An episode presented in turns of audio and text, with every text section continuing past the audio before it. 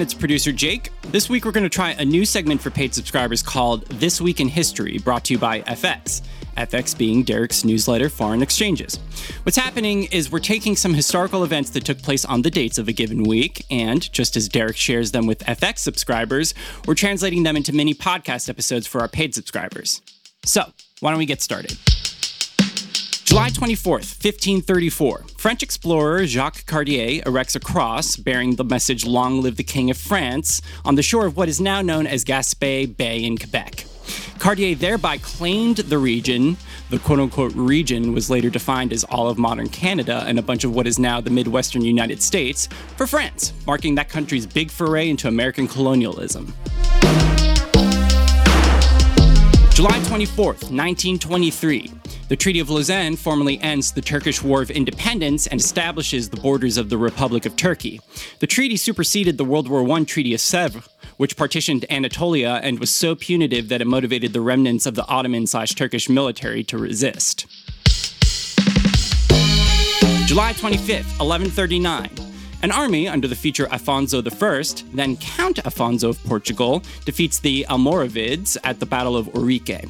Details of this battle are extremely sketchy, but it was apparently such a glorious victory that in its aftermath, Afonso declared Portugal's independence from the Kingdom of Leon and thereby gave himself a promotion from Count to King. Congrats, Afonso! Later legends had Afonso being visited on the eve of the battle by, variously, St. James the Great, whose tomb is held to lie in Santiago de Compostela, St. George, or even Jesus himself, guaranteeing victory despite the fact that Afonso's army was badly outnumbered. July 26, 1945.